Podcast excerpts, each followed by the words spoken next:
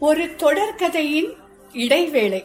சிறுகதை அகில இந்திய வானொலிக்காக எழுதி வழங்கியவர் கௌரி கிருபாநிதி.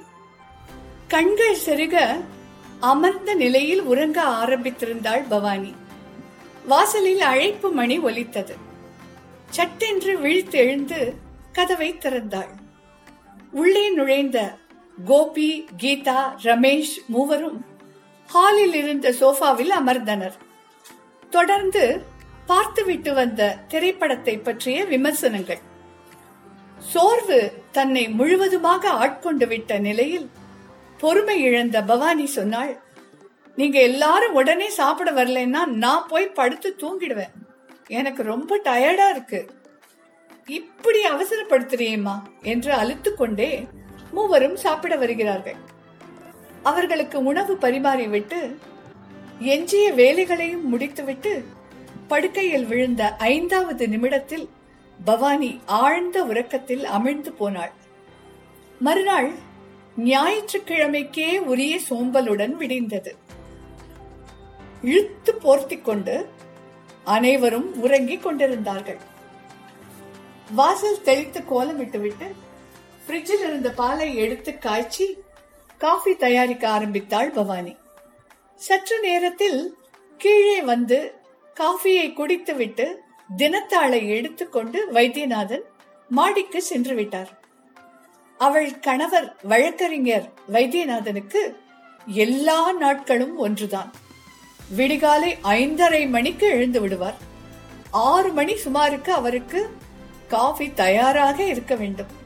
பின் செய்தி பத்திரிகையை வாசித்துவிட்டு மடமடவென்று அரை மணியில் தன் வேலைகளை முடித்துக்கொண்டு தன்னை தேடி வரும் கட்சிக்காரர்களை சந்திக்க தயாராகி விடுவார். வீட்டு பொறுப்பு குழந்தைகளின் படிப்பு உடல்நிலை எதை பற்றியும் அவருக்கு கவலை இல்லை. எல்லாத்தையும் பவானி பார்த்துப்பா என்பார். அவர் தேவைகள் அனைத்தையும் கவனித்து நிறைவேற்றி வைக்கும் பவானி ஒரு நாள் பிசகினாலும் அவரது கோபக்குரல் வீட்டையே கிடுகிடுக்க வைக்கும். மணி எட்டு. பவானி என்று கூப்பிட்டு கொண்டே வந்தார் வைத்தியநாதன் பதில் இல்லை. ஹாலில் எல்லோரும் டிவி பார்த்து கொண்டிருந்தனர்.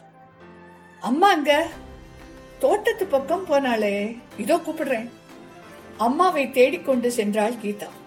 சற்று நேரத்தில் கீதாவின் அலறலான குரல் கேட்டது. இங்க வாங்களேன். எல்லோரும் ஓடினார்கள். அங்கே பூக்குடலை ஒரு பக்கம் உருண்டு கிடந்தது. பறித்த பவழமல்லி மற்றும் செம்பருத்தி மலர்கள் நாலாபுறமும் சிதறி கிடந்தன. மண் தரையில் சுய நினைவின்றி கட்டை போல் கிடந்தாள் பவானி. உடல் வியர்வையில் குளித்திருந்தது. அவள் முகத்தில் தண்ணீர் தெளித்து பவானி பவானி என்று அழைத்தவாறே அவளை மெல்ல புரட்டினார் வைத்தியநாதன். அவள் இமைகள் லேசாக ஒரு முறை திறந்து மீண்டும் மூடிக்கொண்டன. ரமேஷ் ஓடுடா. போய் டாக்டரை கூட்டிட்டு வா என்று விரட்டினார். அவன் சிட்டாக பறந்தான். எல்லோருமாக பவானியை தூக்கி வந்து ஹாலில் படுக்க வைத்தார்கள். சற்று நேரத்தில் டாக்டர் வந்துவிட்டார். பரிசோதனைகளை செய்தார். Mild heart attack. இதுக்கு முன்னால இதுக்கு மாதிரி வந்திருக்கா? இல்ல டாக்டர். பயப்பட ஒண்ணும் இல்லையே. கணீர் என்ற வைத்தியநாதனின் குரல் மிகவும் பலவீனமாக ஒலித்தது. டாக்டர் அவரது நண்பர் வீடு அருகில் இருந்ததால் அவர்கள் வீட்டில் யாருக்கு உடல்நிலை சரியில்லை என்றாலும் அவரை தான் கூப்பிடுவது வழக்கம். அவர் உடனே வந்து அவர்களை கவனித்து சரியான சிகிச்சை அளிக்க ஏற்பாடு செய்து விடுவார். பயம் இல்ல எதுக்கும் என் கிளினிக்கு இன்னைக்கே கொண்டு வந்து அட்மிட் பண்ணிடுங்க. கொஞ்ச நாள் அப்சர்வேஷன்ல வச்சிருந்து ட்ரீட்மெண்ட் கொடுத்தாதான் நல்லது. ஓகே டாக்டர் என்றார் வைத்தியநாதன். டாக்டர் கிளம்பி சென்று விட்டார். சிட்டுக்குருவி போல் ஓடி ஆடி பணியாற்றும் மனைவியைத்தான் வைத்தியநாதன் கண்டிருக்கிறார். இந்த பவானி அவருக்கு புதியவள். அவளை இந்த நிலையில் அவர் கண்டதே இல்லை. கடவுளே இவளை எப்படியாவது காப்பாத்து அவர் மனம் உள்ளுக்குள் அழுது தீர்த்தது. பவானி மருத்துவமனையில் சேர்க்கப்பட்டாள். எக்ஸ்ரே இசிஜி போன்ற சோதனைகள் செய்யப்பட்டு அவளுக்கு சிகிச்சை அளிக்கப்பட்டது. மறுநாள் முதலே பவானி தெளிவடைய ஆரம்பித்து விட்டாள். அன்று கோபி கொண்டு வந்த கஞ்சியை குடித்துவிட்டு படுத்துக் கொண்டிருக்கிறாள் பவானி. கோபி ஏதோ மருந்து வாங்க சென்றிருக்கிறான். உழன்று கொண்டிருந்த அவள் உடலுக்கு ஓய்வு கிடைத்த போதிலும் மனம் ஓய்வெடுக்க மறுக்கிறது. எண்ணங்கள் அலை மோதுகின்றன. செக்கு மாடுகள் போல் தன் குடும்பம் என்ற சிறு வட்டத்தையே சுற்றி சுற்றி வந்த சிந்தனைகள்.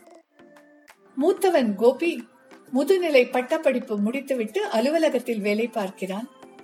தன் நண்பர்களுடன் அடிக்கடி கடற்கரை சினிமா என்று சுற்றிவிட்டு இரவு தாமதமாக வீடு திரும்புவான். பசி களைப்புடன் அவன் வருகைக்காக காத்திருக்கும் பவானி ஏதாவது கேட்டால் எரிந்து விழுவான். ஏதோ திடீர்னு பிளான் பண்ணினோம் போனோம். உன்னை யார் எனக்காக சாப்பிடாம காத்துட்டு இருக்க சொன்னது? இந்த நிகழ்ச்சி அடிக்கடி தொடரவும் உண்ணாமல் அவனுக்காக காத்திருக்கும் தன் வழக்கத்தை மாற்றிக்கொண்டாள் பவானி. அடுத்தவள் கீதா. பட்டப்படிப்பை முடித்து விட்டாள் அவளுக்கு வரன் பார்த்து கொண்டிருக்கிறார்கள்.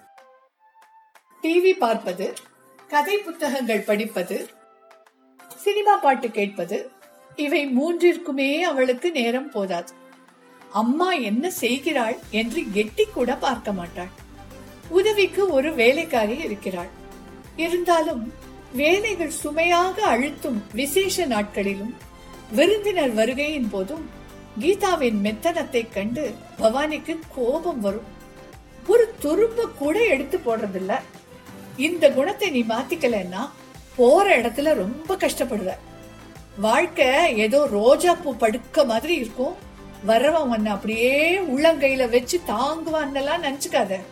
நல்ல பேர் வாங்கணும்னா படிப்பு மட்டும் போராது உழைப்பும் வேணும் என்பாள். ஏமா எதிர்காலத்தை நினைச்சு நிகழ்காலத்தை நரகமா ஆக்கிக்கணுமா? நானும் இப்போல இருந்தே கஷ்டப்படணுங்கிறியா? எனக்கு என்ன வேலை தெரியாதுன்னு நினைக்கிறேன் நான் மனசு வச்சா உன்னை விட கூட நல்லா செய்வேன் தெரியுமா? இப்படி பார்த்து பார்த்து செய்யறியே உன்னை அப்பா தலையிலையா தூக்கி வச்சிட்டு இருக்கார் ஒரு நாள் ஏதாவது சரியில்லைன்னா என்ன கூச்சல்? நீ குனிய குனிய உன் தலையில குட்டின் தானே இருக்கார்? என் வாழ்க்கை தான். தன் மகள் கெட்டிக்காரி பிற்காலத்தில் எந்த சூழ்நிலையையும் எதிர்கொள்வாள் என்ற நம்பிக்கை இருந்தாலும் தான் கஷ்டப்படும் நேரத்தில் வந்து உதவ வேண்டும் என்று தன் பெண்ணுக்கு தோன்றவில்லையே. நாம் எல்லாம் இப்படியா இருந்தோம் என்ற ஏக்க எண்ணம் பவானியின் நெஞ்சில் அடிக்கடி தோன்றும். இளையவன் ரமேஷுக்கு படிப்பென்றால் வேப்பங்காய். விளையாட்டு தான் அவன் உடல் உலகம். தந்தையின் வசை சொற்களுக்கு பயந்து அவர் எதிரில் பாட புத்தகத்தை வைத்துக் கொண்டு அமர்ந்திருப்பான். புத்தகத்தின் எழுத்துகள் அவனை பார்த்து கோபத்துடன் முறைப்பது போல் இருக்கும். அம்மாவின் அறிவுரைகளுக்கு அவன் பதில் நான் பெரிய ஸ்போர்ட்ஸ் மேனா தான்மா வரப்போறேன். நீ என்னவா வேணும்னாலும் வா. ஒரு அடிப்படை தகுதி கூட இல்லைன்னா யாரும் மதிக்க மாட்டான் இத புரிஞ்சுக்கோ ரமேஷ். என்பாள் பவானி தடியன் யூஸ்லெஸ் ஃபெலோ என்ற வைத்தியநாதனின் வசை சொற்கள் எல்லாம் இலக்கு அவன்தான். அதனால் கூடியவரை அப்பாவின் கண்களிலேயே படாமல் கண்ணாமூச்சி ஆடுவான். முடிவில்லா கவலைகள் பவானியை அலைக்கழித்தன. நான் இல்லாம இவரும் குழந்தைகளும் எப்படி சமாளிக்கிறாரோ? ஆம். பவானி மருத்துவமனைக்கு வந்து நான்கு நாட்கள் ஆகிவிட்டன. இந்த நான்கு நாட்களாக வைத்தியநாதன் காலையும் மாலையும் அங்கு வந்து அவள் அருகில் அமர்ந்து அவளிடம் பரிவுடன் பேசுகிறார். அலுவலகத்துக்கு விடுப்பு எடுத்துக்கொண்டு கோபி அவள் அருகிலேயே இருந்து கவனிக்கிறான். வீட்டு பொறுப்பை கீதா ஏற்றுக்கொண்டு அம்மாவுக்கு தேவையானவற்றை கொடுத்து அனுப்புகிறாள். இடையிடையில் அவளும் ரமேஷும் வந்து அவளை பார்த்துவிட்டும் செல்கிறார்கள். தன் குழந்தைகளின் கைகளை ஆதுரத்துடன் பற்றி கொண்டு பவானி சொல்கிறாள் எனக்கு இங்க இருப்பே கொள்ளல. பாவம் உங்களெல்லாம் நான் ரொம்ப தவிக்க விட்டுட்டேன் இல்ல கீதா சொல்கிறாள் கவலைப்படாதம்மா எல்லாத்தையும் நாங்க பார்த்துப்போம். ஒன்னும் கஷ்டம் இல்ல. எனக்கு எல்லாரும் ஹெல்ப் பண்றாங்க. டிஸ்சார்ஜ் ஆன அப்புறமும் நீ ரெஸ்ட்ல தான் இருக்கணும். பழையபடி அங்க இங்க ஓடி ஆடக்கூடாது. தெரிஞ்சுதா? என்கிறான் கோபி. எங்களை எல்லாம் ரொம்ப பயமுறுத்திட்டேம்மா. எனக்கு அழுகையா வந்தது. இனிமே என்னை பத்தி கவலைப்படாத என்ன நான் நல்லா படிக்கிறேம்மா. இது ரமேஷ். மூவரையும் பெருமையுடன் பார்க்கிறாள் பவானி.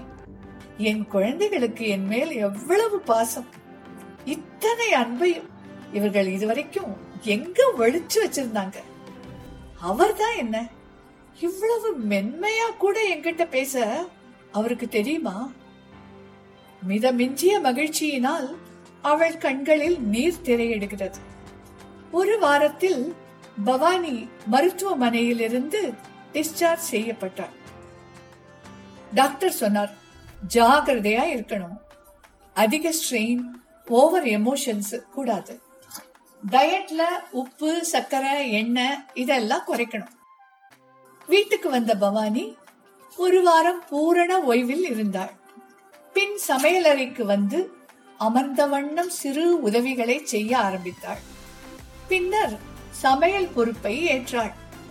மேலும் சில நாட்களில் சில காலம் தன்னை விட்டு விலகி இருந்த வீட்டு சுமையை தானே மனம் வந்து தோள்களில் ஏற்றிக்கொண்டாள் இரு மாதங்கள் ஓடிவிட்டன. ஒரு சுறுசுறுப்பான திங்கட்கிழமை காலை. வைத்தியநாதனின் குரல் உரத்து ஒலிக்கிறது. பவானி என்னோட டவலை எங்க வச்ச நீ? படித்துக் கொண்டிருந்த கதை புத்தகத்தை கீழே வைத்துவிட்டு கீதா டவலை தேடி எடுத்து தந்தையிடம் தருகிறாள். எக்ஸாம் டயத்துல படிக்காம அந்த தடியை என்ன பண்றான்? கேட்டுக்கொண்டே செல்கிறார் வைத்தியநாதன். அவர் குறிப்பிடும் தடியனை வழக்கம் போல் காணவில்லை. கோபி அலுவலகத்துக்கு கிளம்பும் சமயம் பவானி அவனிடம் சொல்கிறாள் இன்னைக்கு சீக்கிரமா வந்துடுப்பா கோபி. கீதா கல்யாண விஷயமா தாம்பரம் வரையில் போய் பார்க்கணும். இத முன்னாலேயே சொல்லக்கூடாதாம்மா. நாங்க வேற பிளான் போட்டிருந்தோம். சரி வரேன் என்று எரிச்சலுடன் சொல்லிவிட்டு செல்கிறான் கோபி. இந்த மனிதர்கள் அவளுக்கு பழக்கப்பட்டவர்கள்தான். இடையில் சில நாட்கள் அவள் சந்தித்தாளே. அவர்கள் அவளுக்கு புதியவர்கள். இந்த உலகம்தான் அவளுக்கு உண்மையானது நிரந்தரமானது. ஒரு சிறிய இடைவேளை தந்த புதிய அனுபவங்களினால் எந்த விதத்திலும் பாதிக்கப்படாதவளாக பவானி தன் கதையை தன் வழக்கமான பாணியில் தொடர்ந்து கொண்டிருக்கிறார்